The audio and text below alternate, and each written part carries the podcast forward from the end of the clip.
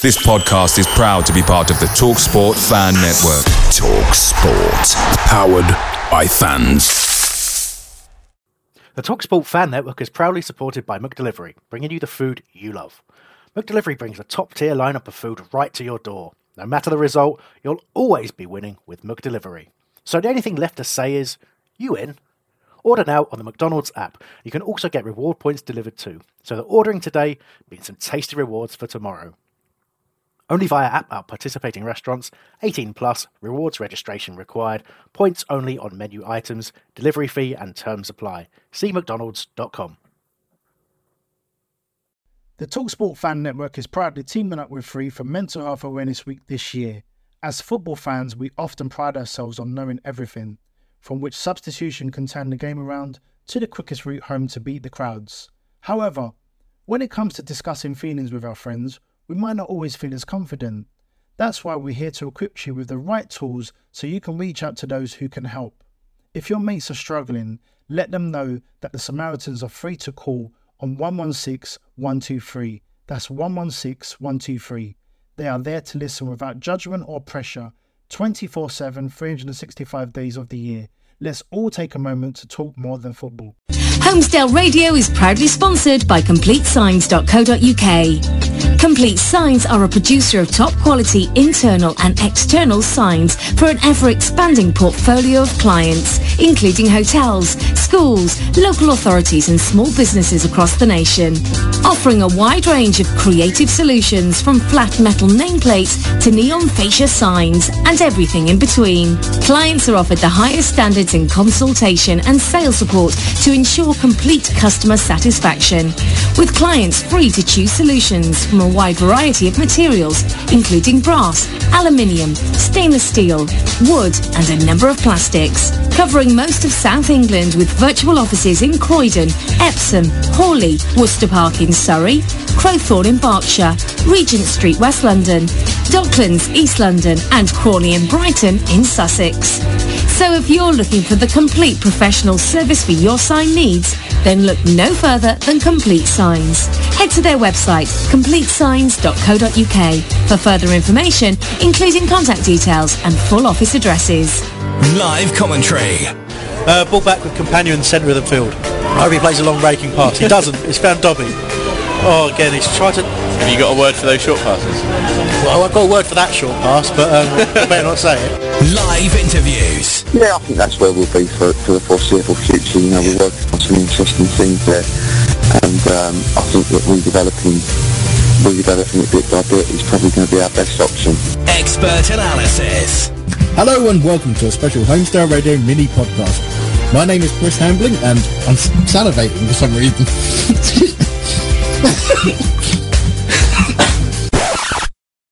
well, most of the time anyway. Holmesdale Radio. Good evening and welcome to Holmesdale Radio. My name is Chris Hambling and I'm your host for tonight's show as we review a third consecutive Palace win to reach near mathematical safety with five games still to go. Joining me tonight are Nick Gillard. Hello. Hello. Albert Curley. Easy now. nice. Urban, I like it. And uh, we also have a show debut for a man joining us all the way from the United States of America. It's Patrick O'Connor. Hello, Patrick. Good evening, everybody. Good evening. He's much more sensible than I was. I did a stupid voice, but it sounded normal. Um, anyway, yeah, good stuff. The main, uh, the main topic of discussion for tonight will be that 1-0 victory at Selhurst Park with a sellout crowd again creating a top atmosphere to cheer the team on.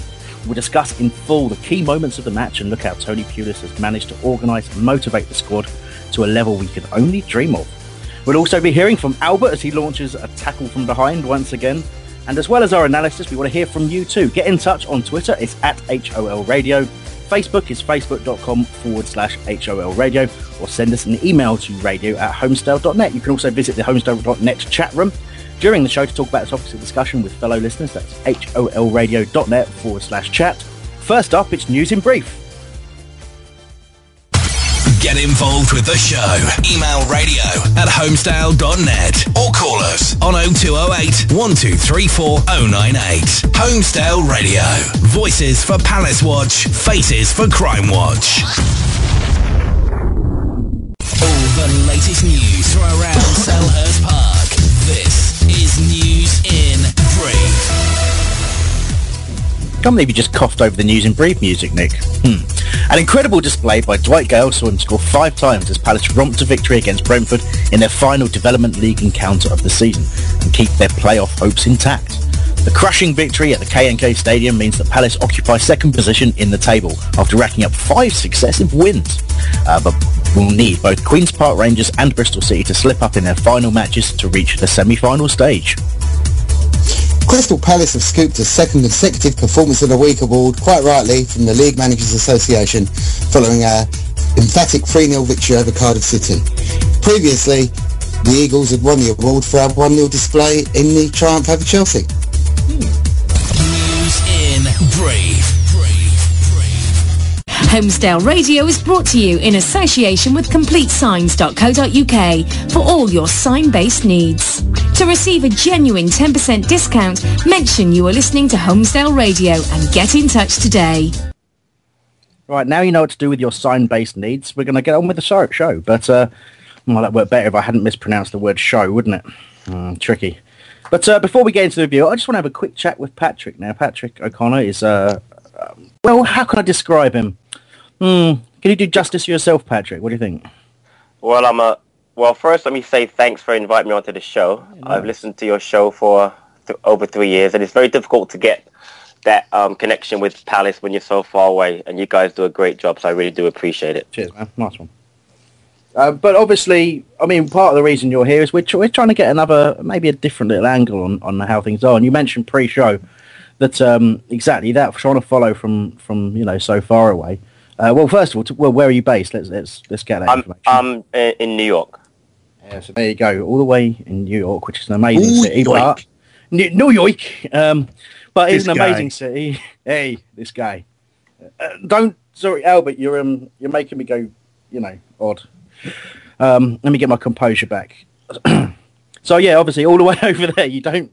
That's seamless. You don't get um, a huge amount of, uh, of of Palace attention, I suppose, in the media. Although obviously with the Premier League, it's probably a bit a bit more. But does it? Do you reckon it makes you? You were saying it probably makes you pay that little bit more attention to, to games. And be that. I mean, you said you, you've watched the game twice now, and Yeah, yeah, it, it's it's it's just different. Like a quick background, I've been here over thirty years now. So when I I used to live in Thornton Heath, so I was very close to the ground. I go to every game when I could when I was a child. But my parents came over here, so I've been here for a long time. And when Palace were in, for instance, the championship last year, it was very difficult to follow what was going on from a media standpoint because, like you just said, Premier League is very big um, everywhere, especially over here.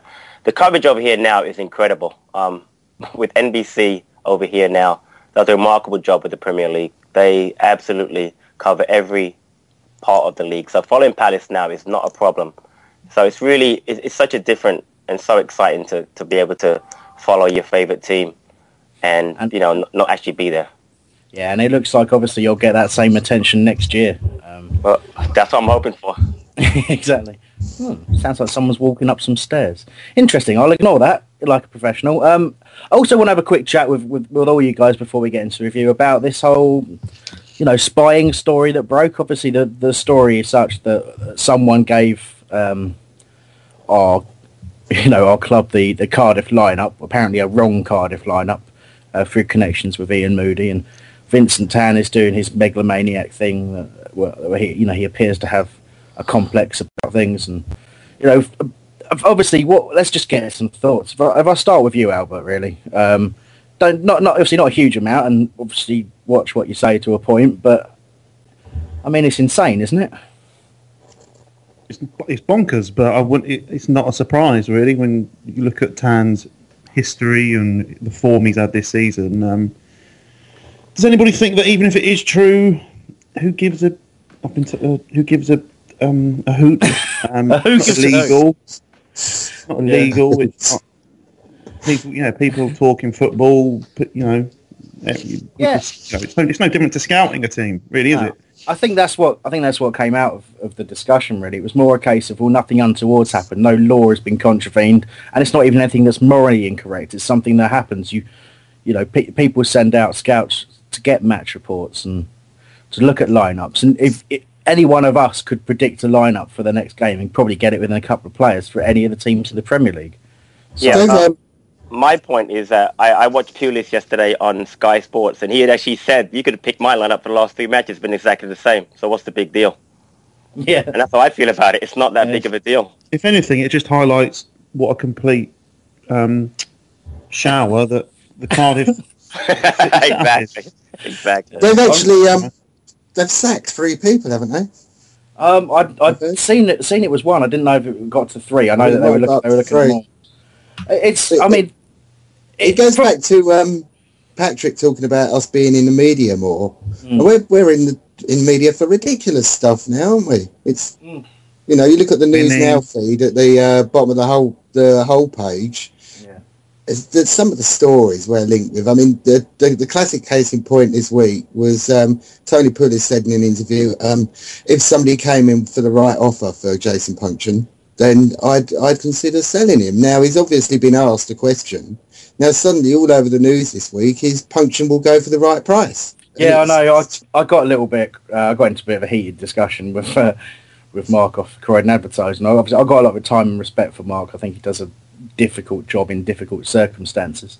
Uh, there's a lot of pressure, especially on local media, because it's it's a difficult thing to sell papers these days. He should uh, try working on the Falmouth packet. There's no news there. Oh, Euphemism. It's I thought Yeah. it was. I don't really understand, but um, no. Look, uh, a serious point. It, it's it, it's difficult, and obviously he had to get a story out of what was said. I think there was more. You know, if you really wouldn't go for a sensational story, I think you, you could argue that Tony Pulis was comparing Jason Puncheon to Gareth Bale in that same conversation. But anyway, like you know, people you know people do this. There is so much attention. There is so much attention on Palace, but this one.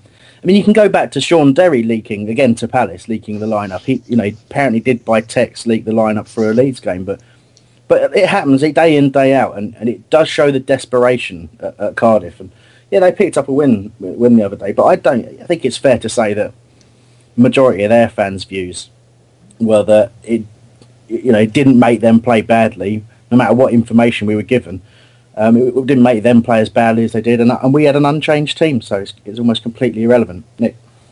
Did anybody have that moment though, just for one or two seconds, where the the words points deduction went through your head and you thought everything was going to be undone, just for a moment? Absolutely. As a Palace fan, that's all you think about is what's going to happen next. No, exactly. I would have thought that, but you saw what Sunderland got away with with fielding an ineligible player. Yeah, I think that got away with barely a slap on the wrist. So I think they only, I think they only picked up one point in all the games he played in, so there's a limited amount of punishment they could have had, I suppose. But no, you know, you, you know, we've we've said this a lot this season that you know typical Palace would be we get a points deduction after being safe with five games to go or whatever. So you know, let's. I'm sure that won't happen. It it, it's an, it seems to be an increasingly laughable situation. So, um, but um, I you know, I wonder what would happen um, if you did a tackle from behind about this subject, Albert. Let, let's wait and see what happened.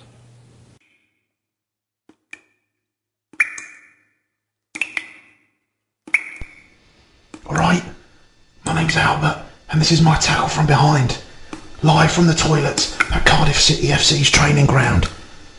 I apologise in advance for the whispering.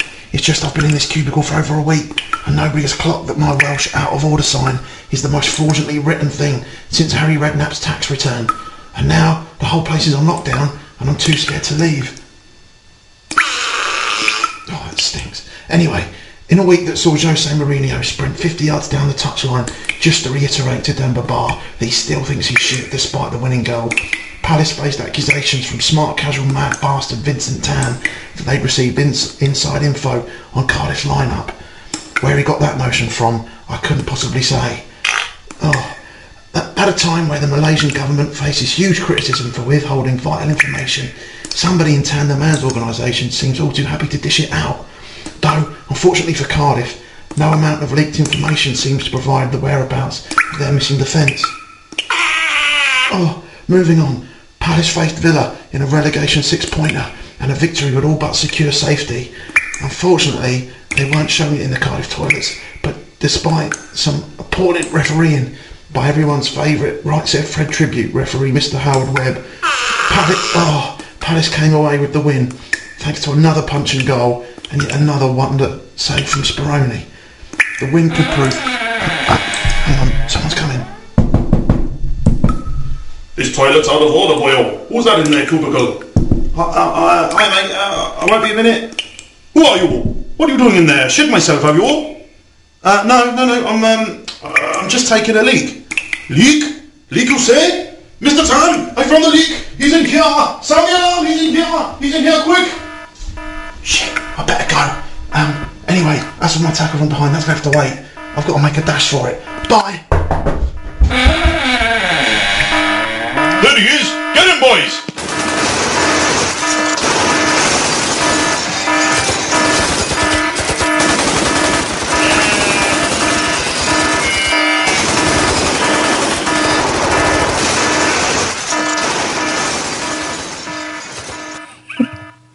Um, well, I, I mean, it's interesting to- to know that there's some um, the security staff at Cardiff clearly are clearly Nigerian. So, um, in the in, in the chat room, they're asking to have the TV dramatisation of that version.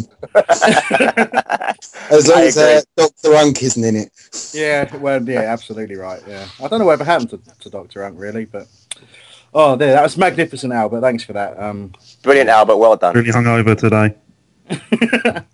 yeah, I bet. Um, okay, let's move on. I got asked on uh, on BBS if I could potentially ask you a question that was less than hundred words. I think that's going to happen, is it? Mm. Ask me a question. No, anyone, apparently, you know, apparently my questions right. are long. I do, do like to write long questions, but you know, sometimes, sometimes I just talk until a question occurs to me. Let you into a little bit of a trade secret there. Um, okay, well let's um, let's talk about the game. Start where we normally start. It, obviously the lineup unchanged for the third consecutive game, and um, obviously a win for the third consecutive game. So there's clearly a theme there. So uh, well, let's get some views on it. My personal view, obviously, we had a, an early change with KG getting injured, but I, I I think personally it is a very very simple uh, you know concept to, to keep the same lineup if you're getting you're getting good results. And I suppose the most contentious person is Cameron Jerome, but perhaps not um, perhaps not so fair on that because he in a couple of games we've covered recently he's he's been one of if not the best player on the pitch. He, he was absolutely superb. Oh, my brain's gone. A couple of games ago I think I gave him man of the match, and uh, you know. I, I, he's probably the one person I've seen on, on the message boards who people have been a little bit contentious about, but I think he, you know, he's doing brilliantly in the system. Um, so Patrick, let's give you a, chance to talk about the lineup. What do you think? the, again, with the lineup, you, you can't change the winning lineup. So obviously, Pulis is going to keep the same lineup. But again, as far as Jerome goes, I totally understand how people get upset about him. He's a striker who doesn't score goals. But if you look at it just that way, you, you're being overly simplistic because he brings so much more to the team. The way that he plays is perfect the way that we play. And I think if we put Glenn Murray, and I love Glenn, and, I, and also Dwight Gayle up there, it would be a totally different way of playing. The way that we play, we need someone up top who's going to harass the, the defenders, who's strong, who is a bully, who will hold the ball up, and he's just perfect for our system. And and as long as he does what he does, the way that we play, we're fine. I think next year, if we decide to play differently, then I would love to see Gayle and Murray up front because they would be a great combination, even if just based on the you know the under twenty one game when it, when you know Dwight scored five goals. Yeah. But again, Jerome for me takes a lot of stick, and I admit I wasn't high on him earlier, but he has been so good the last three or four games, and it just goes unnoticed what he does. He's just, you know, It- it- yeah, I completely know where you're coming from. It, it's, it's the way he occupies the defence. He can occupy an entire back four pretty much on his own, but but what he does need, he does need those wide players being on form, and what we've been really really fortunate these last three games. And you know, credit to the players for that. And the- I agree. Bolasie and Puncheon have been great the last three or four games. They've made him look a lot, a lot better, and Puncheon's been scoring. That takes the pressure off of Jerome. So Yeah, no, a- a- absolutely. Uh, Nick, if I could bring you in on, on this. Yeah. Starting lineup. Well, maybe not if you sound like that. I don't know what you keep doing, but oh, that hurt. Tom. Right, try again. Right, um, I, I totally agree. Nick's gone. We've had to get rid of Nick because He totally agreed, though. He did totally agree, and that was good. It's good to get that from him before we decided to just dismiss him. I'll let Mikey try and sort out that little problem in the background. Talk to Nick about why he feels the need to shout into a microphone. And uh, Albert, so um, yeah, moving swiftly. I'm trying to pick up. We've got a, a comment on Twitter. Really, uh, it's from Bob White. He said the team selected to fit the tactics and circumstances. Pulis, as usual, spot on, including subs. Uh, changes for Everton game question mark, and he's put hashtag no leaks as well. Um, but I suppose it is it is fitting a system, isn't it? And uh, as Patrick was saying, you know, Murray and, and Gayle quite rightly, you know, attracted quite a lot of attention for for the five one, um, five one, five nil. I can't remember what it was, but the uh, him Six sorry, nil. six nil, and and Yeah. Dwight scoring five goals. Five, exactly right. Yeah, yeah. Paddy, Uh, got, and- Paddy got one. That's right, he did, didn't he, from corner? Yeah. Uh, but yeah, I, I mean, getting a lot of attention for that. But you know, can can Gayle or Murray play in that role? I don't think so. Jerome, I, Jerome, and I- I love both of them. I just don't. That Jerome role is very unique to Jerome. I, I've watched even Chamakh try and play early in the season, and it's it's a very difficult role to play. You've got to run all day. You've got to be physical. You've got to hold the ball up, and we don't have a striker right now in that mold. And again, I think that's the way Pulis wants to play this year. I'm hoping that next year we change it up a little bit. But like you just said, with the wide players that we have and the way Jerome plays, that's the way we have to play uh, in order Yeah. to get the next three or four points that we need to survive. So. Yeah, I was listening to um to Tony Pulis' post match press conference, and, and it, but he got some really good insight into to what he was thinking there because again he was talking quite a lot about the wide players, and he, he got asked about um you know the, again he's oh, I don't know if he brought it up actually he was talking about his reputation at Stoke and Right. he, he was saying that but Peter Crouch and um, who else did he have up there? I suppose Cameron Jerome for for a while as well. But uh, oh yeah, Kenwyne Jones as well. He said right, right. He said they're a sort of a type of player, aren't they? They're they're you know they're big tall strikers, and right. he had to play to those strengths. You know, he, that was what he was looking to do. So, and he said he's obviously got a very different set of strengths at Palace, and that's why we're playing a different way. And I think it just shows that, that yeah, the lineup he's picking is to play a certain way, but it's to play the way that the Crystal Palace are best at playing. It's not to fit a preordained Tony Pulis system because you know he's he's trying to suggest that there isn't really such a thing. Totally agree. The funny thing is, he didn't bring Jerome here. Um, Jerome was Yeah, already yeah, here when he got here, and when he got here, Gayle wasn't playing and Murray was hurt. So he's obviously going to play the players who were here and who were in, you know, who were in form. So that's what he just did. So you're right. He fit whoever he could into his system, which is the way that good managers always do that. So Indeed. Um, all right, let's try Albert and see if Albert can speak now. Hello, Albert. Hi. Ah, you can, right? Yeah, just any sort of last word on the lineup, really. Uh, well, you, I mean, you you've put in our show document if it ain't broke, dot dot dot. Is is as simple as that, really, isn't it? It is as simple as that. And until, I mean, we've obviously got a couple of injuries as of yesterday. Um, it, se- you know, it seems three quarters of the way through the season that you know we've we've got our best eleven and it's clicking. So you just got to go with it. And you know, technically we only need to win one more game to to stay up. So we've got we've Right. won three on the bounce. We've got a formula. You know, why why mess with it? Indeed. Um, I want to bring Nick in here. Let's see if he can, um, you know, sound relatively normal. You've talked about the fact that Marouane Chamakh wasn't in the side, and obviously one of the things that happened during that game is very early on, KG got injured, and Chamakh was chosen as the replacement. So obviously adjusting the system accordingly and uh, getting Ledley into a, a position alongside Jedinak and and bringing Chamakh on in that role just behind the striker. And again, obviously he he was excellent because he's a class player, but. Um, do you think maybe that forced us into a change? I mean, where where you stand on KG? He's been excellent in the, in the last couple of games. And, you know, a lot of people He- are saying we're going to miss him, but did it do us a favour in some ways? He did plant a few uh, wayward passes before he got injured, didn't he? Um, KG, I found. Um, so I, I was, I thought it was going to be one of his bad games because he, he does blow hot and cold. Um, I think we were kind of, it was good that we were forced into putting Ledley alongside Jedinak because that's something we've talked about since Ledley joined, and it's the first time we've actually seen it, and it, it seemed to work quite well. Although Chamakh took a little bit of time to kind of get into the game a little bit, but um, he- he's just quality Chamakh, isn't he?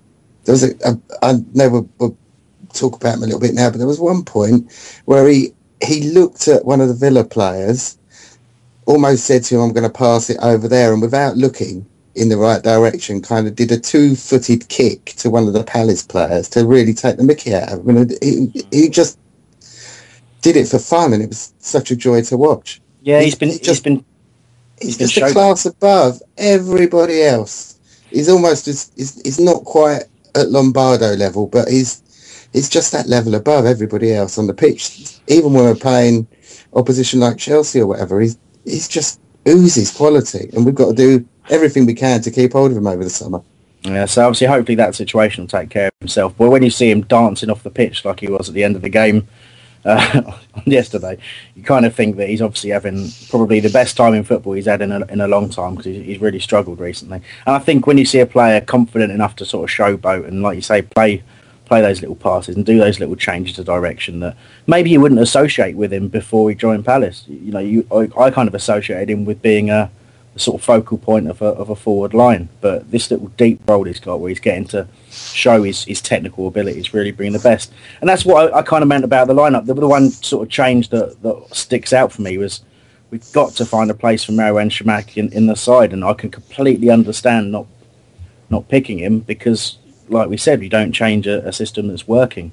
But um, in a way, KG's injury, which was unfortunate for him and dare I say, we did look a little bit weak in some areas, a little bit. I think Jedinak and KG work very, very well as, as, a defensive partnership, put it that way. Um, I think for a while we, we did sort of struggle a bit until Ledley really got going, and he's a bit more a bit more forward thinking than KG as well. So I, I, think, but to be honest, I think that change makes it our, our best eleven in my view um, at the moment. Playing the, the, system we're playing, I'm not saying that Jerome. I think Jerome's our best attacker, but he's the best attacker in that in that system. Anyway, we're we're talking a lot about lineup, and I'm sure we'll keep doing that for the rest of the season. I want to drag us uh, drag us into the match now.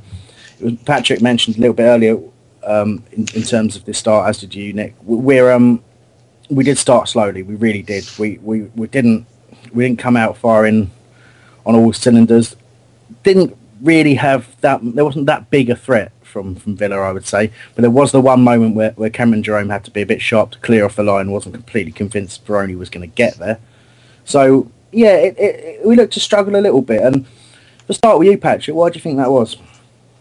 Well, uh, you know, watching over here, um, the NBC commentator mentioned that when Chamakh came on, he was given instructions by Pulis of where people were to play, and he apparently didn't get that information to the players. So everybody seemed to confuse as to where they're supposed to play. So Ledley wasn't supposed, wasn't sure if he was going to play the role behind Jerome or drop back and play next to Jedi for a while. Chamakh was kind of all over the place for the first five, ten minutes. So it seemed there was a lot of confusion as to where PA is supposed to play. Once they figured it out, like towards the end of the last ten minutes, we saw how much better we started to play. I think that's what it was. It's a lack of where do we, where do I play, where do I go kind of thing.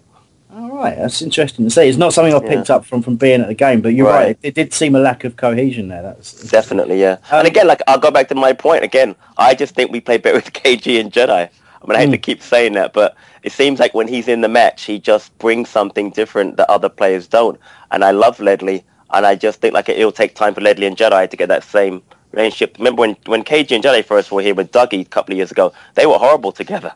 Yeah, so it yeah. took them a while to you know to get it together. So I think it just it's just going to take time. So, and yeah, I agree with you. Chamakh has to play somewhere. Yeah, so. totally. But you're right. It's about partnerships all over the pitch, really, isn't it? We've got we've got a centre back partnership that's a bit new, but it's really developing nicely. That midfield partnership, they've been together an awful long time. They know each other's strengths and weaknesses without even thinking. So, of course, KG is going to be missed in that sense. You're, you're, you're absolutely right to pick on that. Um, Albert, you, you said you know you're a bit worried that we've maybe run out of energy. Yeah, I, whilst I was certainly advocating the "if it ain't broke, don't fix it" rule, um, you know, the team has had to really dig in over to get those three wins. Um, and you know, I just wonder if there, you know, there was a bit of fatigue kicking in. Um, Villa had a lot of the ball earlier on, and you know they're they're they're tidy tidy side in the sort of midfield, and they were knocking it around with ease and seemed to zip zip past us quite easily. And I just, yeah, I, I was worried that we'd run out of path and we were going to just switch off for a second, and you know they've got a lot of nippy players in their in their team. But um, I think I think yeah, like Patrick was saying, once Chamakh came on, and once everybody settled down a bit, we we found our rhythm again, and it was you know back to back to normal for the last three games. Um, Nick.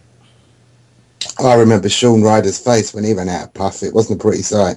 Um, Somebody in the chat room, uh, that's holradio.net slash chat, Lions550, said we started slowly because they played with five in the middle, which is an interesting thought. I hadn't thought about that. Um, we were content to let the uh, the opposition have, have the ball again. Uh, looking at the possession stats at the end of the game, it was a lot closer than it has been in recent weeks. But they weren't penetrating at all, Villa. I wasn't worried by them, save for that clearance on the line. I, they didn't look like they had any spark to come at us, did they? I, I think we're quite content to let them pass the ball around a bit and let them do the running. Yeah, I think they looked a, they looked a poor side. There was an awful lot in the first half, and but it wasn't a first half full of incident really. We you know we only really sharpened up in that in the last ten minutes or so, as Patrick was saying. So it what it. But, but they were very very short on quality. They've hit, they hit a lot of long long passes almost straight out of the pitch. A lot of their passes to, to players were behind them, so they lost a lot of momentum. You know they're they're, they're lacking a bit of confidence. I mean they've been thumped against Fulham, haven't they? I think they've been thumped a couple of four ones in a row or something like that. And they looked like a side that was just struggling with cohesion, and, and we were almost the worst team they could have faced in terms of trying to break us down because we just have we're just not conceding goals at the moment, and you kind of just felt we can get this together, uh, you know, in, in, an attacking sense and create ourselves a few chances, you know, we, we're gonna we're gonna win this game without really being threatened, and in a way that that's what happened. Although you know, as we'll talk about in a bit, there was some late pressure. Uh, just to pick up on a few little things that are coming in on Twitter. Um, um, back on when we were talking about Tony Pulis and his reputation with Stoke, Mike Timms made the observation that in the January transfer window, no what you'd call Stoke type players came in, so it's sort of backing that point up. And John Nightingale has, uh, has, has agreed with, with the point being made earlier and said that Pulis was actually going ballistic at Chamakh for not pass, passing on those stru- instructions. Um, and there was a lot of that. I think people on the message boards are saying that Tony Pulis was a little bit um, should we say, irate with Cameron Jerome for, for not challenging for a few things that he thought he should be challenging for. He was um, a little frustrated with, with Bolasie for not tracking back early in the game, and but then applauded him for tracking back later in the game. So you can see he's an incredibly demanding manager. He demands not just um, you know respect from these players and you know respect from the media to a degree. He also demands nothing short of than their very, very best when they're out on the pitch. And I think as fans, that's what we're responding to. And I take this moment to point out a, a moment in the game which um, a lot of coverage on the BBS and, and on Holmesdale, I'm sure, was there was a moment in the second half when the whole ground just got on its feet to sing Tony Pulis Red Blue Army. Pretty much, we've sung it a few times, but but that was the first time it really just resonated around the ground and, and how it was a almost a spine tingling moment. Uh, Nick, had you know you were there, you experienced that.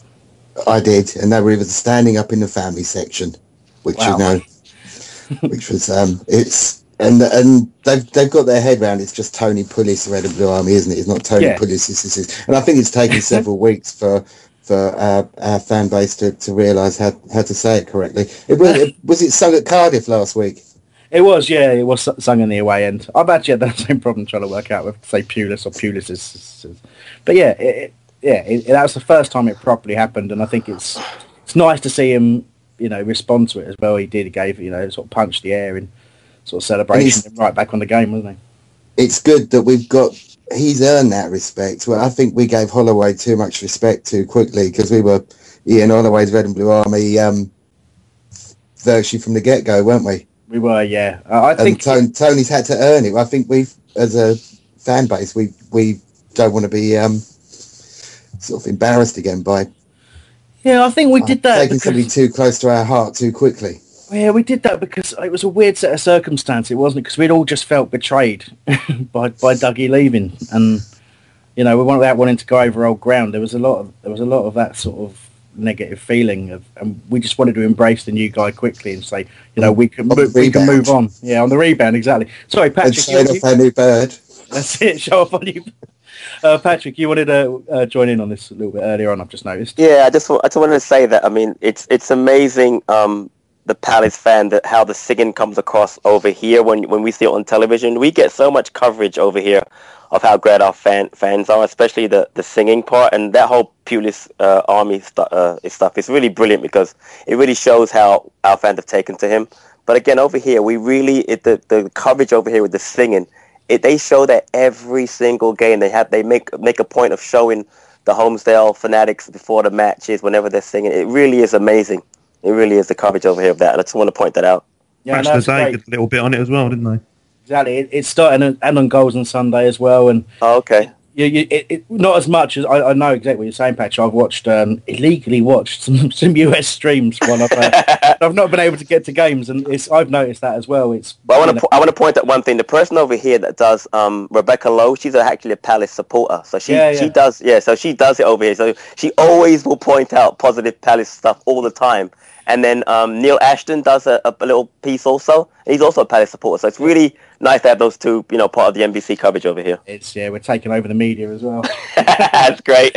no, but yeah, I know it really is. It's really like heartwarming uh, to see that instant. But like yeah, like you say, Patrick, it's also, also great that the media are really getting on the bandwagon with us, and, and it helps. It all this helps because it makes people feel good about what they're doing. The, you know, at the moment, and Pulis knows this as well. He says it in, in the, a lot in the press. It's about making sure people realise that they, you know, the fans do actually feel like the 12th man, and they are having an effect. And we had when we had Clinton on the other week, he was saying it, it clear as anything that it really does make a huge difference to the players. It really makes them feel, you know, gives them that little bit of adrenaline, that little bit of desire to kick on. Uh, Nick.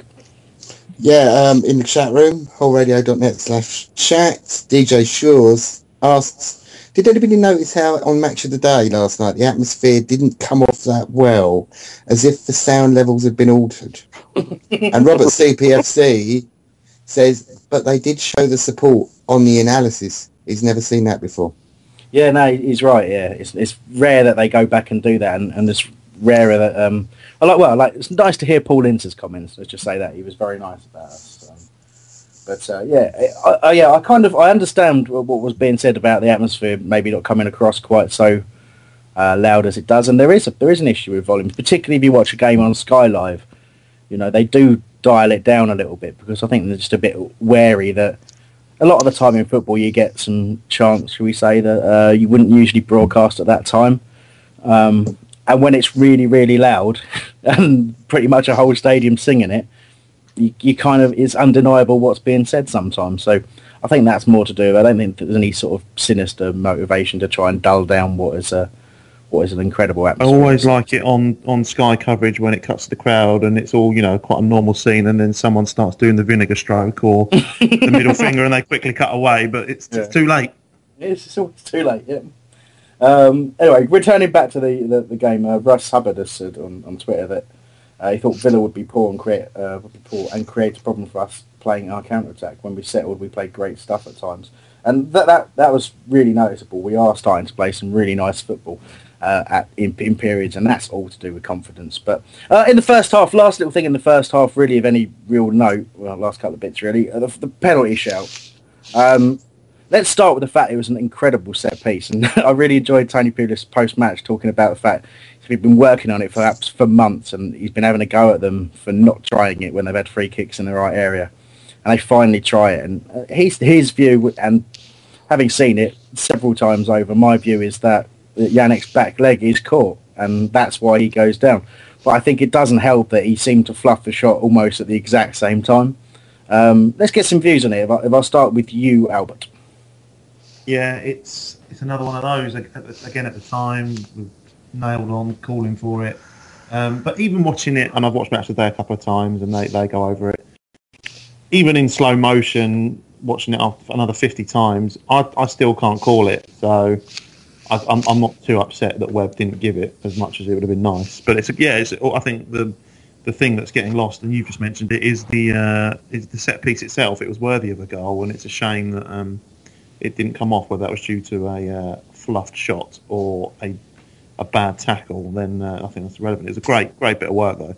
Yeah, it, re- it really was. But I think obviously, I think we'd be a lot more upset if uh, if that game had finished nil nil or one 0 to Villa. Put it that way um, about that not being given. But I, I know it's it's a difficult one, and like you say, you can watch it over and over again. And Howard Webb's got one chance to see it, but he's a, he's pretty close to it. And I, I think there's a, only a limited number of reasons that, that the player's going to go down the way he did. Um, well, uh, Nick, he he well the people around him thought it was going to be a penalty i, I didn't really it was the other end of the pitch from me so it, it, it was very hard to tell kind of live um, and it's hard to tell live on match of the day it was when it was really really slow mo you could see that it quite possibly was a penalty and i know the producers just put up uh, an excellent photo showing the point of contact which is no help to radio listeners but um, i think uh, he's going to put it up on twitter if you want to have a look yeah, at Um, HOL Radio, look at our account there. There, there will be a, a picture on there. Funny enough, it doesn't look like I was expecting it because you've got his his legs right across Yannick, but I don't think that that was the the actual clash, if you like. I thought the clash was was the other leg on the back leg, if you know what I mean. So mm, I don't know. It's a difficult one. it almost looked like Yan, uh, Yannick had kicked himself and gone over at one point. It, Mm. it seemed to change every time I Is that viewed not a penalty these days?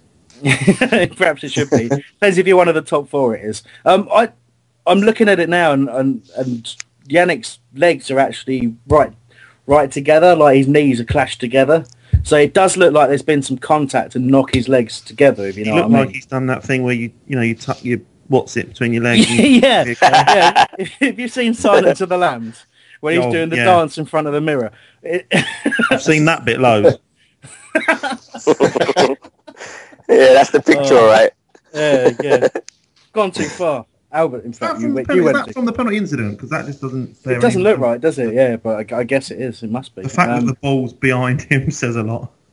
yeah. Rate radio. And I'm not talking Rate about the, the Silence of the Lambs thing again. Yeah, I, yeah. I was Football. struggling with that for a moment. Uh, Patrick, last word on the penalty. What do you think? Well, first I want to say that I'm really glad we actually work on free kicks because the ones I've seen before that yesterday were, have been awful. I really thought we didn't work on them at all, so I'm really happy we actually work on them. And it was a brilliant free kick.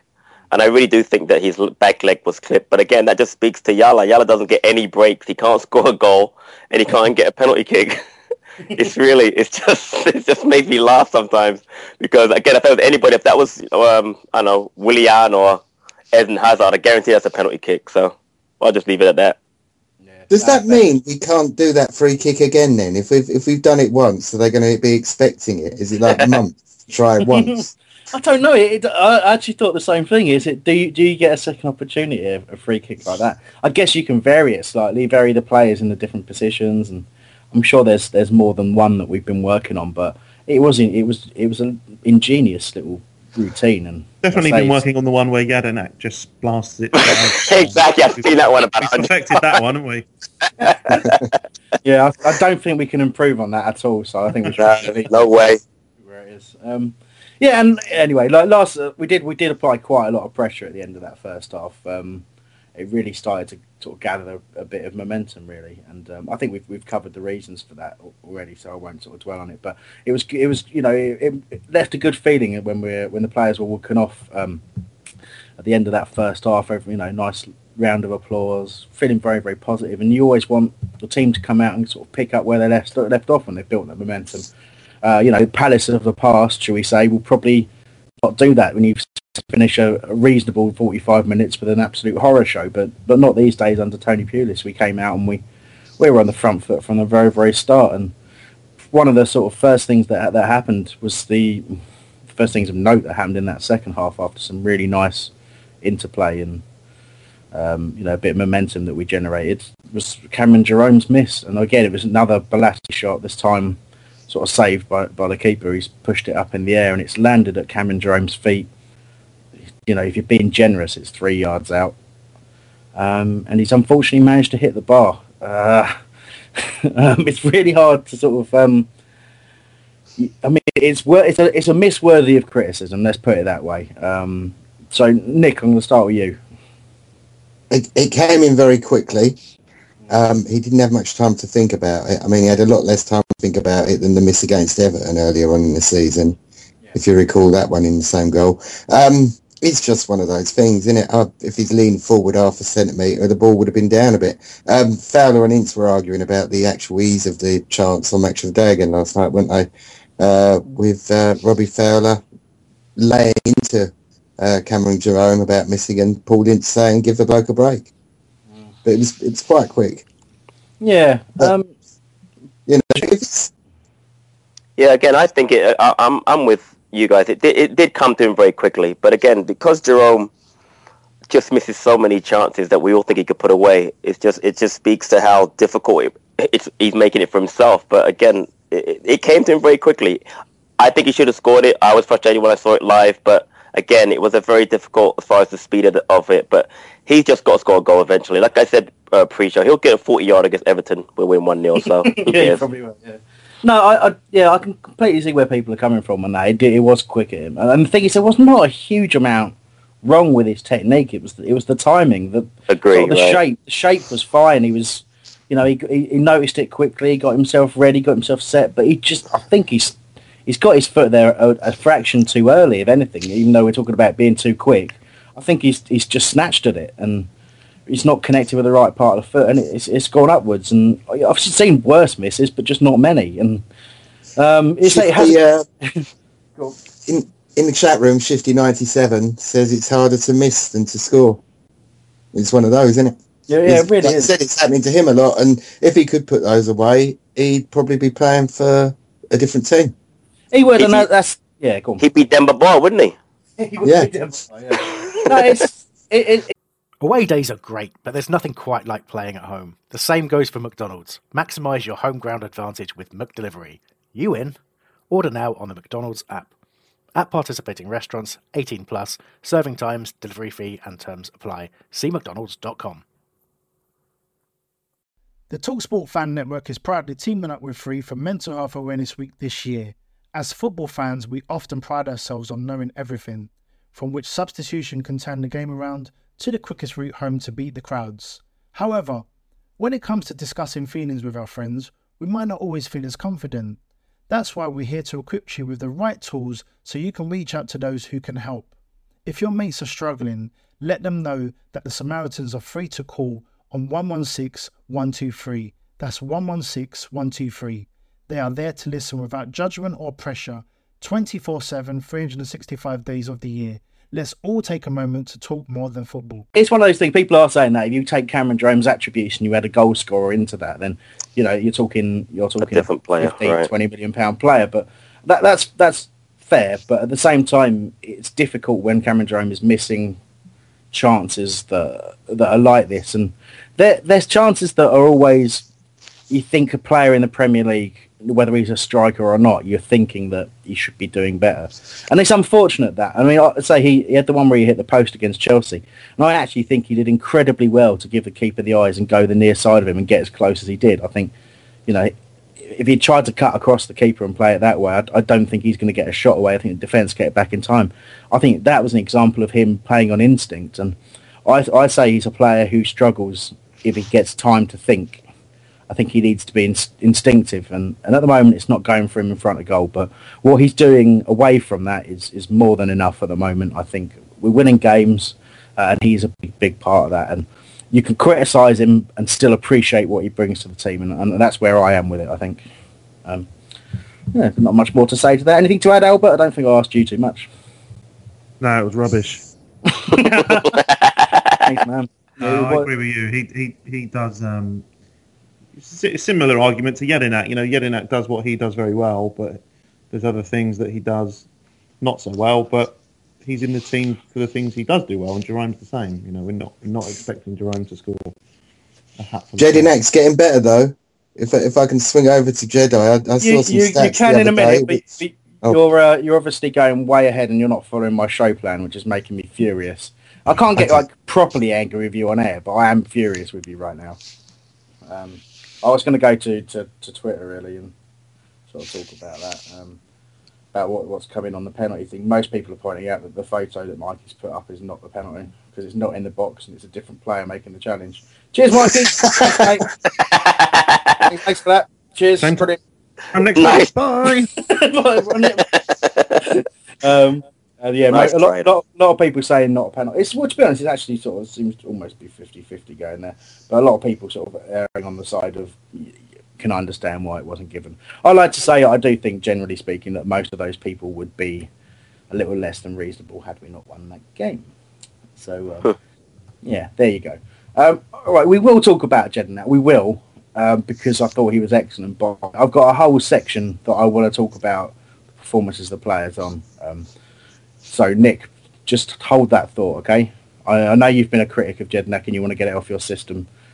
Um, how well he played yesterday, but we'll get there. We'll get there. But I want to talk very quickly about the overall penalty. It's a really obvious one. This uh, he got it right in the end, didn't he? Um, but it's, it's one of we it's weird because you used to criticising Howard Webb for not making a decision. This time he, he makes makes a decision. Perhaps you know at half time he might have had an idea that he could have given the Bolasie one and he was a bit harsh there. Maybe trying to even it up, and you see that from um, from referees sometimes. Similarly, there's a lot of people who have said that the um, the linesman signalled patted his chest when when Howard Webb first looked over him, and Howard Webb thought he was giving the signal for a penalty, and then needed clarification that wasn't the case. But I mean, no complaints, lads. Very very quickly, it's fair, wasn't it? No need, no not a handball, and you know. Fair, fair No, it, it was it wasn't a penalty. It It's just the whole the whole situation was very strange to see it, but it definitely wasn't a penalty. But for him to call it and then take it away was just that is Howard Webb. it is, yeah. He, he seemed to look at the linesman after it happened. Come on, yeah, go on.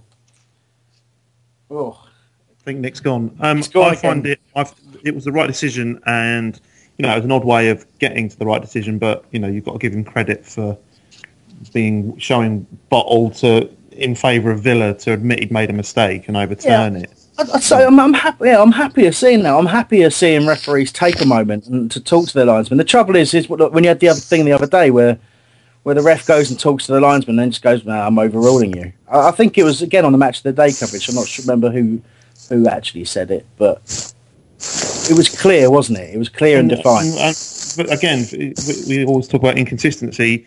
The, the infamous Kieran Gibbs Oxlade Chamberlain incident. The referee's got several people telling him that he's got the wrong man. So why why doesn't he take their word for it?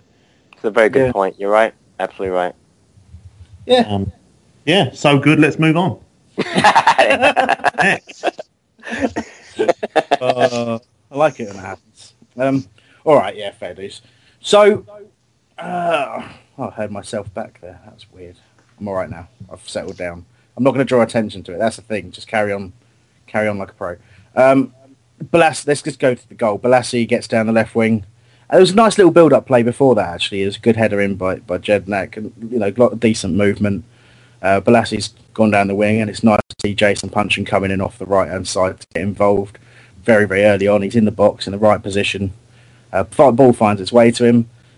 Early on in the season, you're talking probably no more than a, a month and a half, two months ago. Um, Jason Puncheon probably doesn't score that because he's got his back to goal. Uh, he's taken him a bit of a while to sort of work out he's going to turn, but you know, Jason Puncheon now is so confident and so relaxed in in what he's doing. He knew exactly what to do, and he picked his spot, backed into the defender, got himself an angle to turn, turn and hits in the same movement, in off the post, and, and what a great moment! Went absolutely mad in the crowd, and, it, and all of a sudden, you know, the guy's just he can't he can't stop scoring. It was it's just a beautiful moment. Um, Albert, great goal. It's it's a, uh, you rarely see goals like that. You know, eight yards out, players all around him. Just showed, showed a bit of very, very similar to the um, Sterling goal today. Showed a bit of composure, just drop of the shoulder to work the angle, and just rolls it quite calmly into the far post. And, and I love I love an off the post and in. And Yeah. that's what it was. It was a great finish. Um, and yeah, you're right. A, a few months ago, when confidence is a bit lower, he probably wouldn't even try it, or he'd try it and blast it over. But um, yeah, yesterday it was uh, it was a good move, and credit to him. Mm. Um, um, Patrick, do you think this kind of validates the whole point about Jerome in that if you've got players that are coming in and able to score in, in, in that way, you know, like it was a ruthless strike, ruthless finish of a, of a proper goal scorer. It doesn't really matter that Jerome's not putting chances away when you've got people like that. That's exactly. I was gonna. That's why you have read my mind. I was gonna thinking exactly the same thing. Because uh, with with Puncheon scoring, you got Ledley scoring. When Ince played that one or two matches, he scored. When those guys are scoring, you don't need Jerome to score as much. Because I mean, you've got six, seven goals from a, from a, uh, an outside midfielder. You just don't see that. And again, we perfected the art of the one 0 win anyway, so we don't need more than one goal. So it's, it's, it's, been, it's been brilliant. But just want to get to Puncheon for a minute. I was reading the program. Um, I, I get the program digitally, which is great. So in the program, there there was an article in there about Puncheon. Puncheon has mentioned that the turning point in his season has been was actually that penalty miss at Tottenham, because he just said that he just doesn't focus on the media anymore.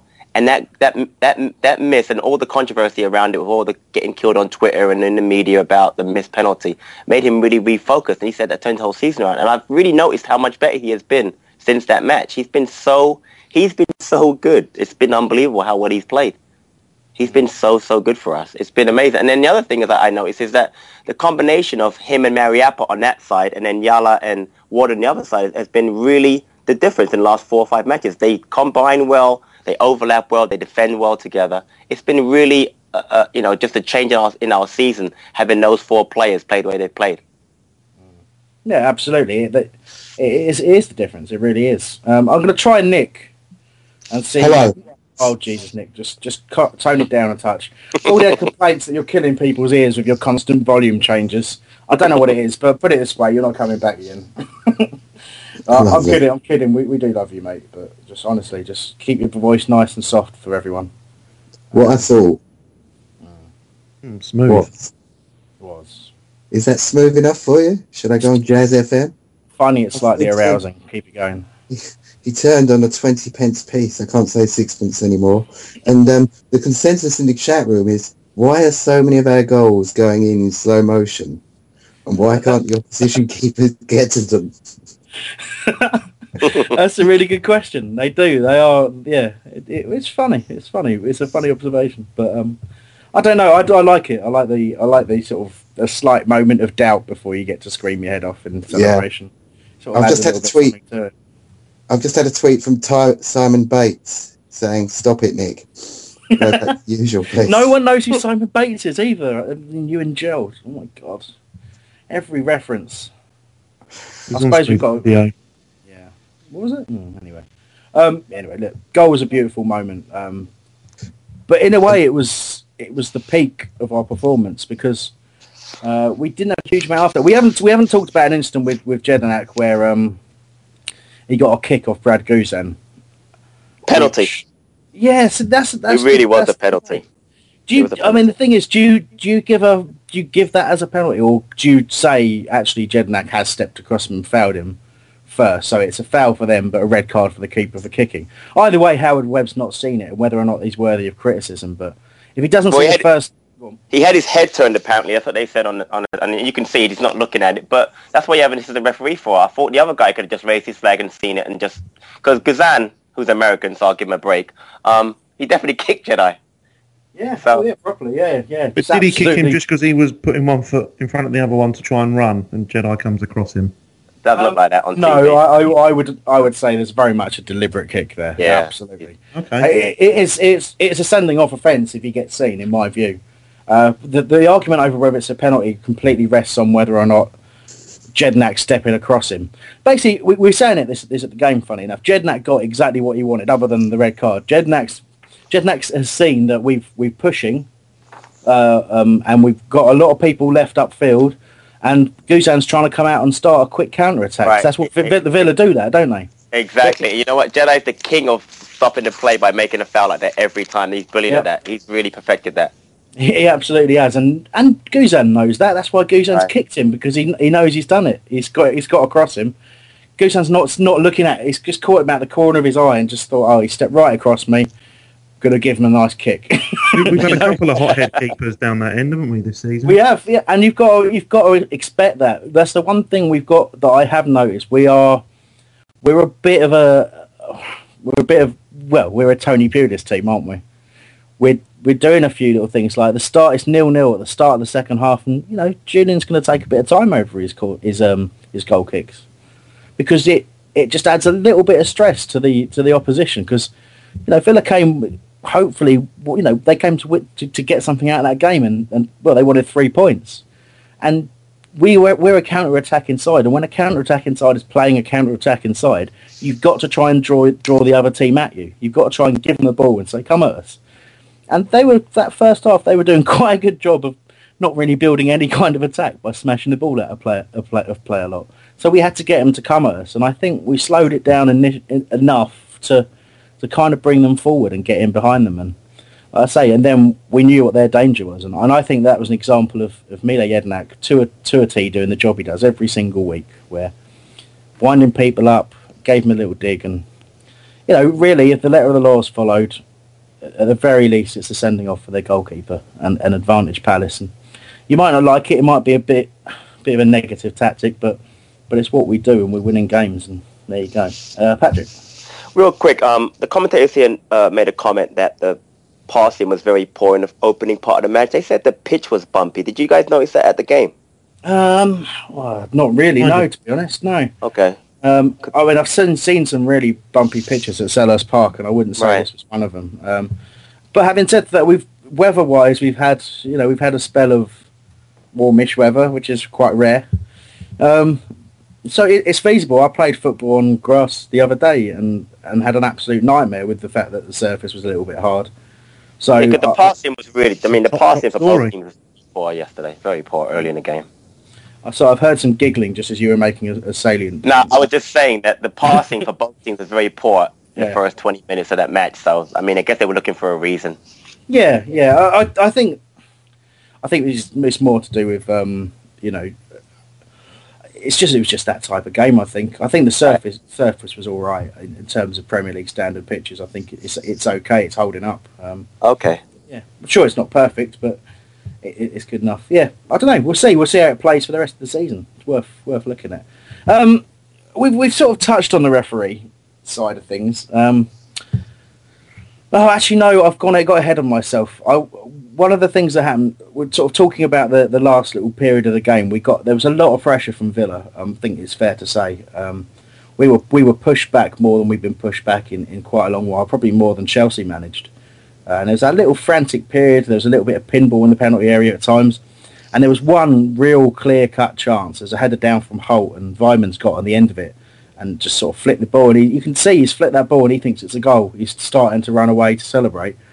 Has a look over his shoulder, and, and Jules has pulled off yet another one to save. I mean, there's not so much. There's not really anything we haven't said about Julian Speroni that, that we can say again. But let's let's enjoy it again. Um, uh, well, Patrick, what did you think of that save? I have been a critic of Jules, but but not this season. He's been absolutely phenomenal. I don't know what's gotten into him, and I don't really care because he's been so good. But that save yesterday again, it just compares with the save that he made on Deeney at the playoff final, or at, you know Brighton save and the save this year against Chel- Chelsea. He's just been absolutely phenomenal. And again, we you guys talked about a few weeks ago. I don't know if it's Hennessey being bought that's spurred him on, whether it's whether it's George Wood, whether it's trying to get the Argentina World Cup team, but he has been absolutely phenomenal, and I'm really, I, I can't say enough about how great he's been this year. Really been great.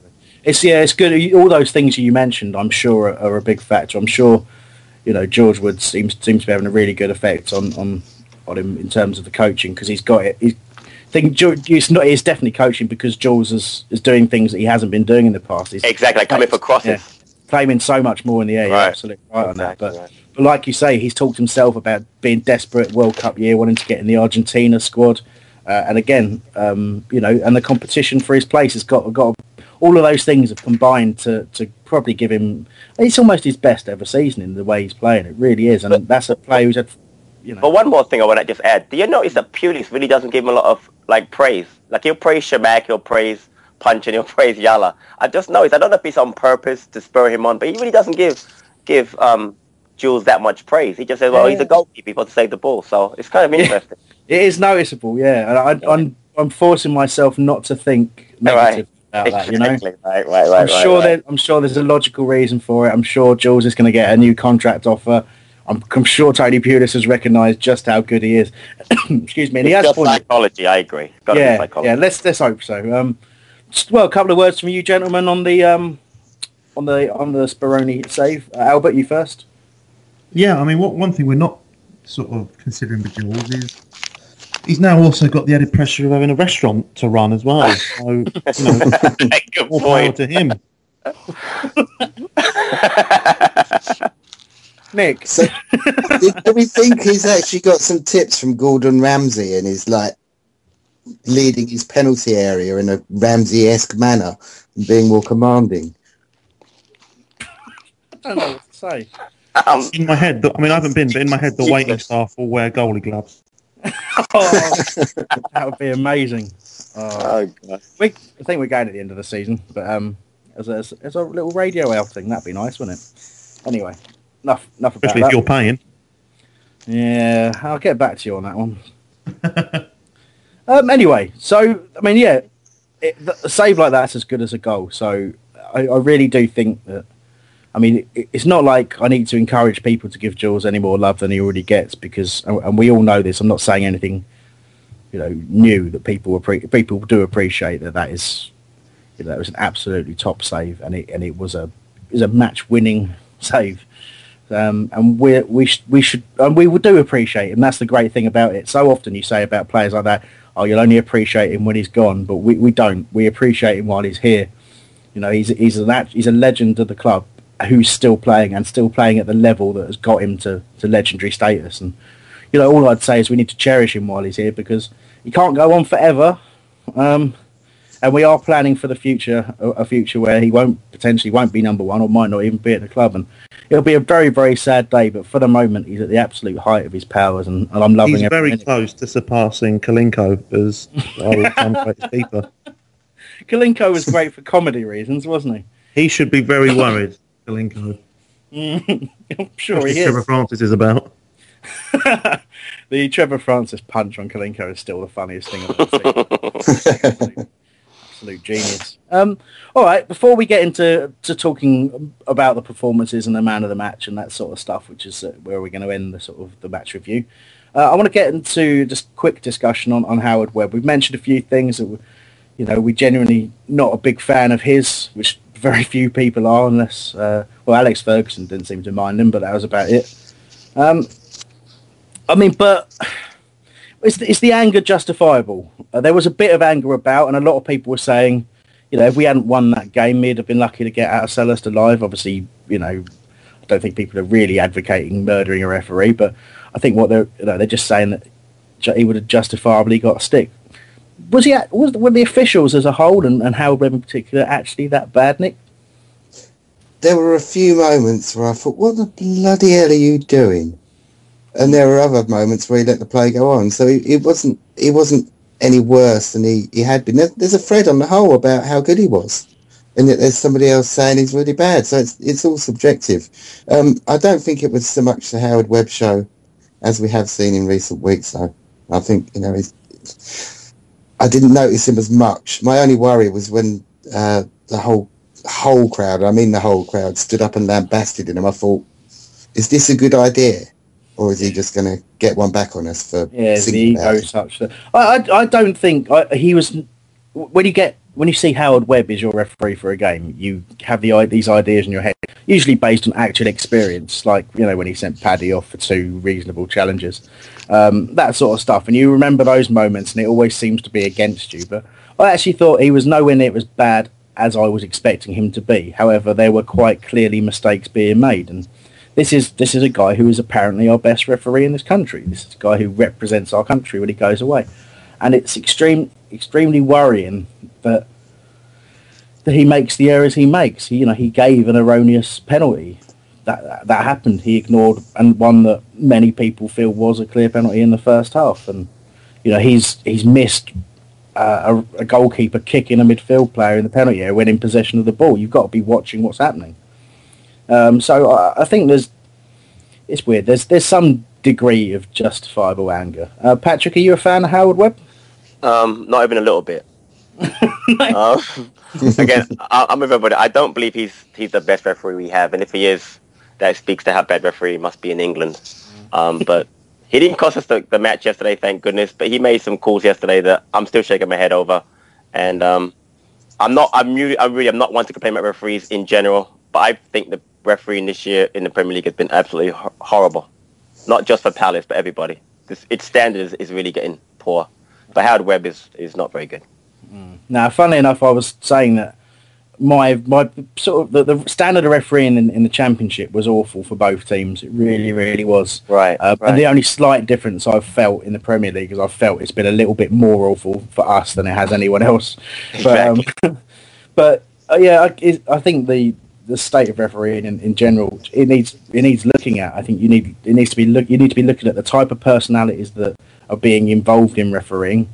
Um, they unfortunately because of the grief they get, they have they seem to me to have a very defensive nature. There seems to you know the FA closes ranks around them and tries to protect them and demands respect, but you know everyone knows that respect is earned. Particularly in football, you earn you know you earn a reputation and you earn respect, and referees have to do that as well because they're part of the football world, in my view.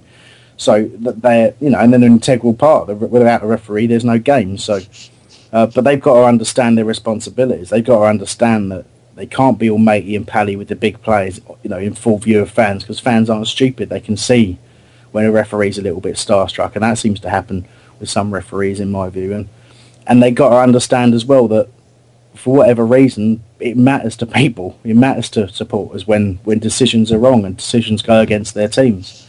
Um, I'm not sure. There's two people who've said me, and I'm not sure when the first one was. I think Albert, yours was a while ago, wasn't it? Yeah, but you know, I've always So- done- Uh, If you've got an opinion, you can share it. But Patrick, you've just said something there. Yeah, um, I think they should have referees have a, a press conference after the match and explain exactly why they made a decision. If they had to be accountable more, I bet they'd make better decisions during the games.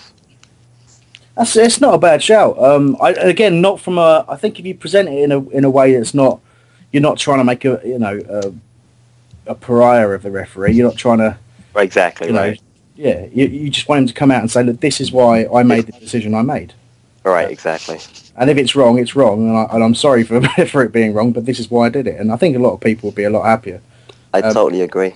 But again, it's, it's about learning as well. It's about accepting mistakes. I mean, that's the thing. Funny enough, you mistakes almost are they're almost a part of the game that I'd miss if they didn't happen, because they give us the talking points in a lot of occasions, and they, you know. But it's when it it, it matters too much sometimes. It really does. Um, Albert, I actually don't think he had too terrible a game yesterday. I mean, the two big decisions that we've already gone through, the the two penalties that weren't penalties. Um, you know, he got those. You know, you have to think he got those right, and they were the the key the key points in the game. The Guzan Jedinak incident. You know, I think nine out of ten referees would that because when a goalie gathers the ball, the know the action's about to move up to the other end of the pitch, and a referee has to be getting himself in the best position to, you know, for when the next phase of play starts, and you can't run very fast backwards whilst what keeping an eye on the goalkeeper. So, Yeah. I think he can be a bit forgiving that one. But there's just there was just little things yesterday, like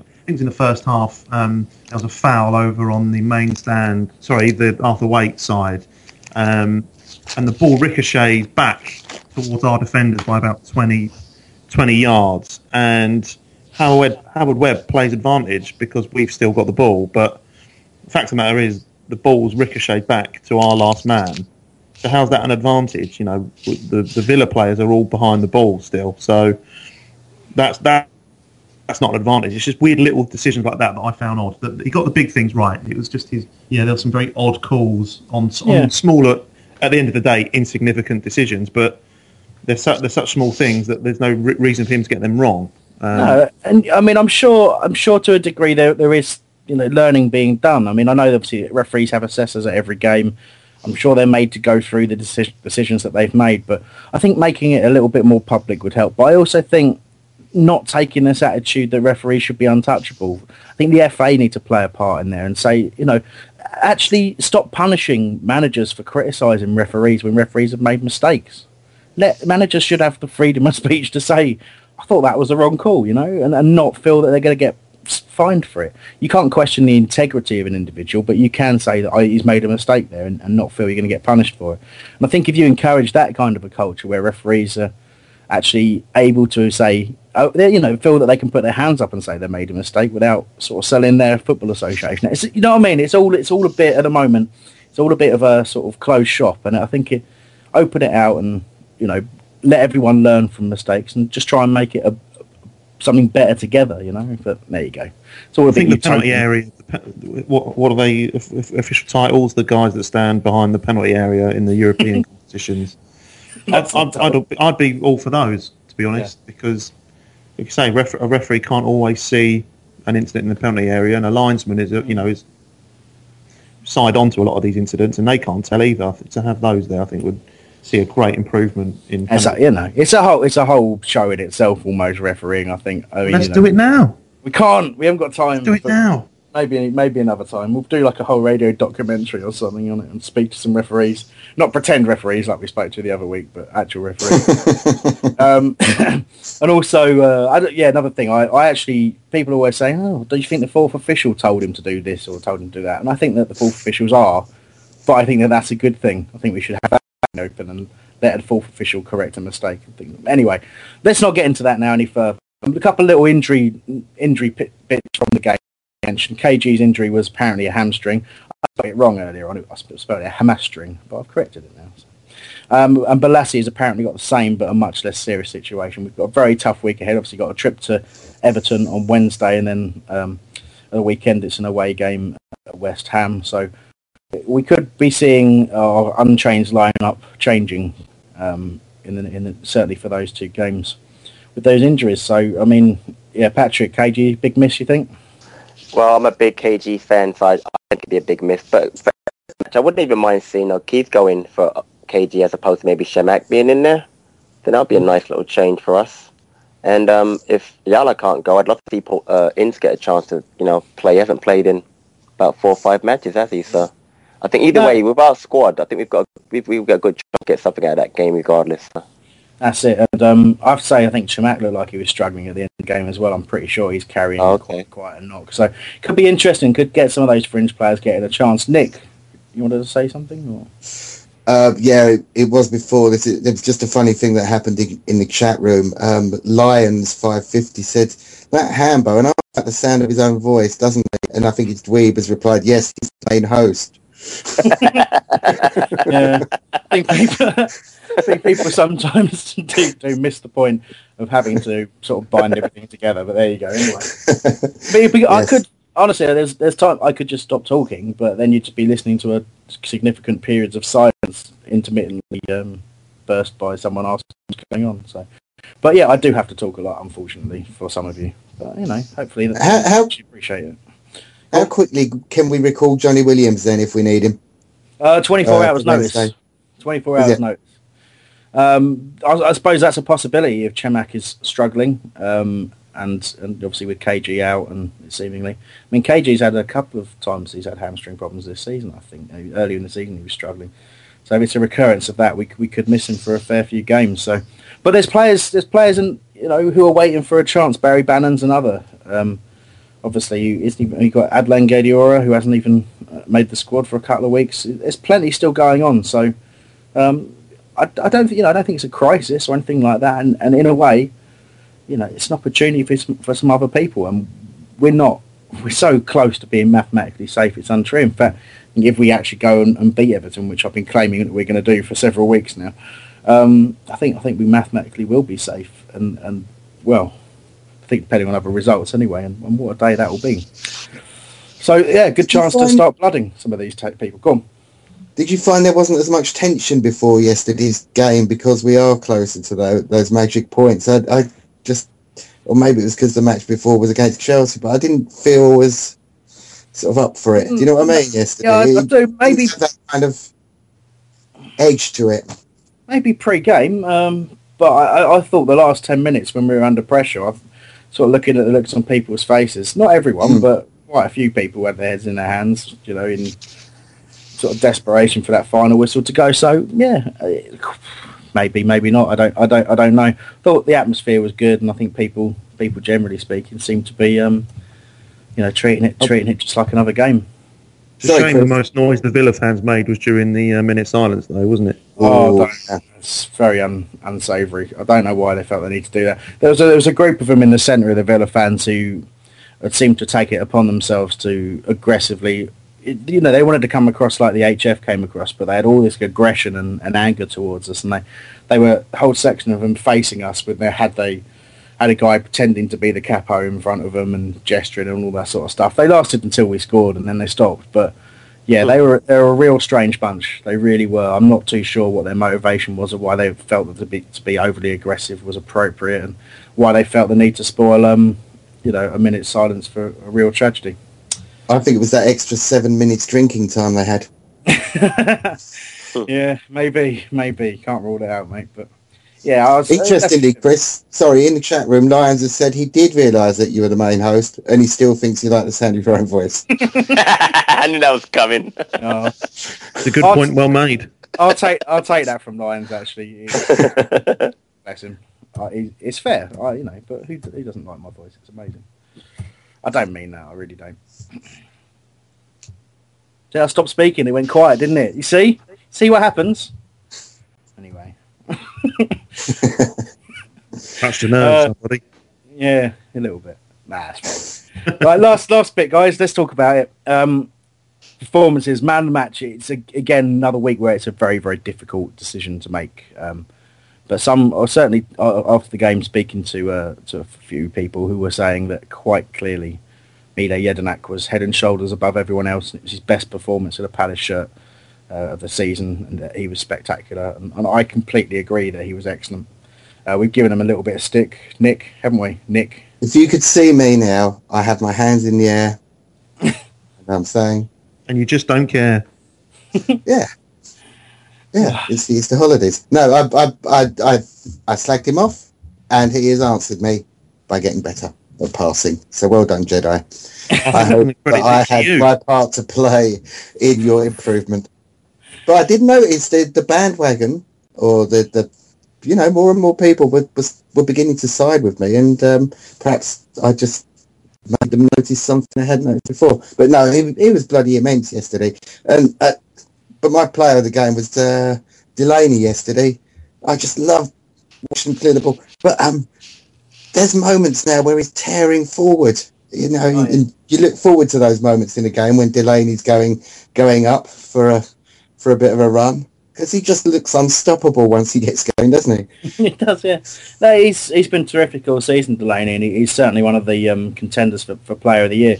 Stepped up brilliantly. We talked about him quite a lot over the last couple of weeks about what he brings to the side and how his partnership with Scott Dann is, is going so well. And um, yeah, he, he's certainly worthy of praise. And I, I personally think that in the game yesterday, you can you can level the same amount of praise at, Yannick Bolasie. He he was excellent. He he struggled very early on, like a few, but as soon as he got going in that game, he was just a constant threat. And He was not- the match. yeah, it, I, Well, can I go for it? Go on. Let, let us tell us why, and I'll add to it if I can.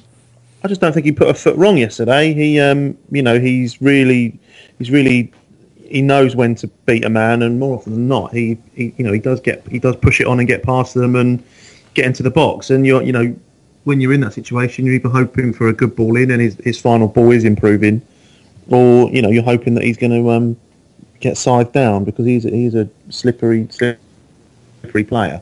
Um, obviously, the uh, the fluff shot in the penalty incident is a mark against him, but you know you can't you can't dwell on that. Um, I just thought Well- he, he, he, he, he had he had the the making of um, you know a really good play yesterday, and he had the full back in his pocket and just was beating people at will. Yeah, no, I honestly, I totally agree. He was superb, and let's not forget that the Cameron Jerome chance came from good work from Bolasie as well. Um, he put in several good crosses with with his weaker foot, um, and he had a shot that went very, very close. And he was just genuinely a threat all game, and they didn't really know what he was going to do because we know what he's like. He he never really knows what he's going to do. So uh, he, he gives a real problem to every fullback he faces when he's on his game, and he certainly was on his game yesterday. Nick. That shot that just missed the post, Bolasie actually started that move um, with some great interplay between him and Puncheon before he got the ball back and, and just missed it. And, you know, Puncheon and Bolasie are beginning, although they're on opposite wings, they're actually beginning to forge a bit of a partnership and an understanding because quite a few times you, you'll see that they're actually passing to each other while, while they cross as they're swapping wings. Yeah, well, obviously just Bolasie developing that understanding. Yeah, Bolasie did have that, that going on with Wilf, didn't he? The sort of they were swapping wings, and then they obviously they, they interacted at certain times, doubled up on a wing on, on occasions. Yeah, getting that going with with, with Puncheon definitely. But I'll, I'll go back to what Bolasie told us last week when we interviewed him, and he was he's saying that some players, and him in particular, and he was talking about Wilf as well, need games and they need to build up a rhythm, don't they? And and he's he's playing, he's starting every week. He always comes off, you know, in the game generally speaking. He's always one of the first to be substituted around the sort of 65, 70 minute mark when, when Tony Pulis starts to make his changes. But playing, you know, being in, being on the team sheet, starting the game every week is having a really positive effect on him, growing in confidence and growing in ability. And it's been really, really great to see. Um, Patrick, your uh, your man of the match. Well, first let me go back to what Nick was saying. I hold my hand up also because I also was on that get Jade out of the lineup um, bandwagon earlier on when Nick had that whole thing that one week. But um, he was fantastic yesterday, Jedi. He played so well. He does what he does, and um, he was brilliant. But again, I'll, I'll say a, a, a little sh- a shout also to Delaney and Dann. I think that partnership with Delaney and Dann has become so valuable to us. Del- Dann has come in and become a, a total leader in the back, and he has made Delaney a much better player. So I think he, they both played well yesterday. I mean, I think in- that partnership has been phenomenal since they've they've been together. So I think between Jedi, Delaney, Dann, anyone else, they could have got man of the match yesterday. Uh, It's great. It's great. It just proves what a good team performance it was when you're struggling to name, you know, a, a clear man of the match. And I noticed the poll on the BBS was quite widely varied. I think Jedinak was winning it, but there was all sorts. I just don't think there were many players who didn't get a single vote. I think pretty much everyone got a vote. So um, it's very interesting to see. And Yeah, I mean, we we could probably talk about the game in a lot more detail for a lot longer, but we're going to have to stop it there for now. Um, there's a, a question that I want to deal with very, very quickly about playing Joel Ward at left back, and uh, email came, well, a tweet very earlier on came in from Alessandro Penge. I agree, um, by the way. I agree. okay. He, he's our he's our future left back. Okay, well, the question was that anyone else feel that playing Ward at left back complements his game, it allows him to cut in and get involved with play. Um, you're, you're agreeing with that, Patrick. Um, do you think that's a, a permanent thing for him? You, you, you really do? Yeah, we've struggled, obviously, and I'm, a, I'm again, let's go back. I'm a big Moxey fan, but obviously I'm in a huge minority. But we've struggled all season to find the left back. I like Parr, but Joe Ward, exactly. Joe Ward is a is a great defender. He gets forward, and again, he has he's perfected not only the cutting, but if you notice, he can cross ball with his left foot also, which is very interesting. And again, that partnership yep. he has with Yala uh, Yannick on that side has been huge for us in the last couple of matches. So I really think he could play left back for us if that's what he wants to do. I wouldn't necessarily want to change him because I know he played a little bit in center center midfield and and, and, and defender when he was at um, Portsmouth. But if he doesn't want to move, I would move him back. But we have Jack Hunt possibly next year to play right back. So if he could play left back, that solves the problem. We don't have to spend money on a, on a left back next season. So I think if we can use him there, we should. I think a lot of it depends on um, on who who we do bring in, whether we can right. Whether the best player we can bring in is a right back or a left back. I do think that I don't think that Hunt's going to be the answer. Um, I really don't. I don't know if it's the injury uh, uh just stopped his progress, but okay. noticeable, noticeable, he's dropped out of the Barnsley side lately as well. So it might be injury, but uh, you know, I, I, I, my gut feeling is that we will go out and we will try and sign a, a very, very good left back if we can. I think that's where a lot of the money will be focused because it's going to be very, very hard to go out and buy strikers um, of the of the quality we need. So I do think we'll go out and spend a bit of money on a left back, um, from what I understand. So that I think eventually Ward will go back to right back. But I totally agree with what, what Alex was saying when he when he tweeted in. It really it, it's great to see Ward get like you say he's, he's got a good left foot on him. He really has. He's getting some good left foot crosses him, but he's a danger coming in from on his right foot as well. Right. It, it you know what they say. You know what they say, Hambo. You know it makes sense.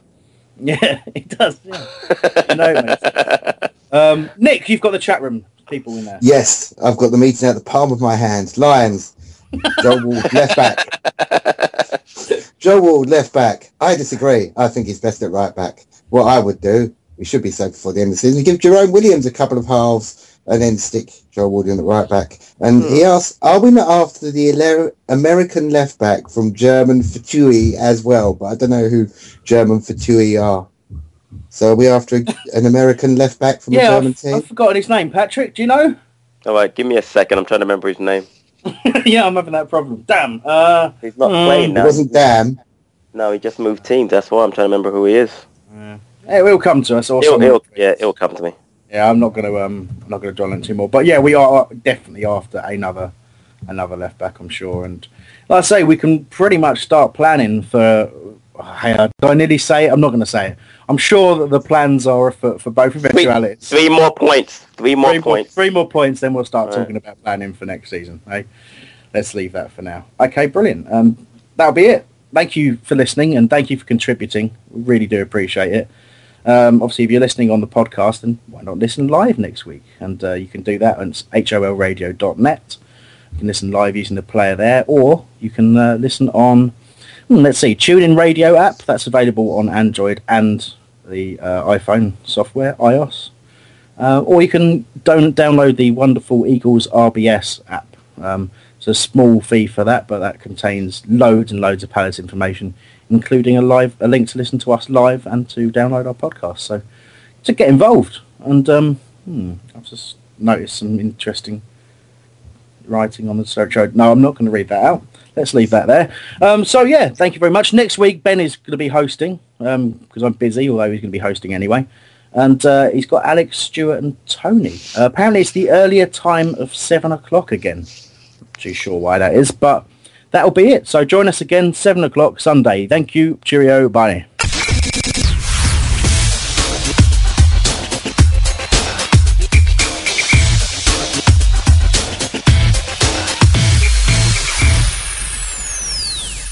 Hang on, uh, we've really fucking dumbed down here, haven't we? How do you mean? Because you like our audience thick. Was it? Crystal Palace have scooped a second consecutive Performance of the Week award. Mhm. The Eagles have landed the prize for the second week in a row. Well, what the fuck does consecutive mean then? for fuck's sake. What, Nick? Nick, you're really angry. Have you been drinking again? I don't like it when you. No, I haven't. I haven't been drinking. All right, okay. I was going to say. I'm going to have one at five too. Yeah, you, sh- you should do. Just to relax you. The Talksport Fan Network is proudly teaming up with Free for Mental Health Awareness Week this year. As football fans, we often pride ourselves on knowing everything, from which substitution can turn the game around to the quickest route home to beat the crowds. However, when it comes to discussing feelings with our friends, we might not always feel as confident. That's why we're here to equip you with the right tools so you can reach out to those who can help. If your mates are struggling, let them know that the Samaritans are free to call on 116 123. That's 116 123. They are there to listen without judgment or pressure 24 7, 365 days of the year.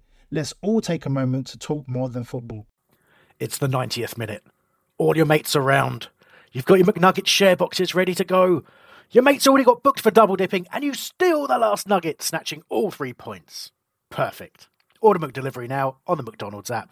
You in? At participating restaurants, 18 plus, serving times, delivery fee, and terms apply. See McDonald's.com. This podcast is proud to be part of the TalkSport Fan Network. Talk Sport. Powered by fans.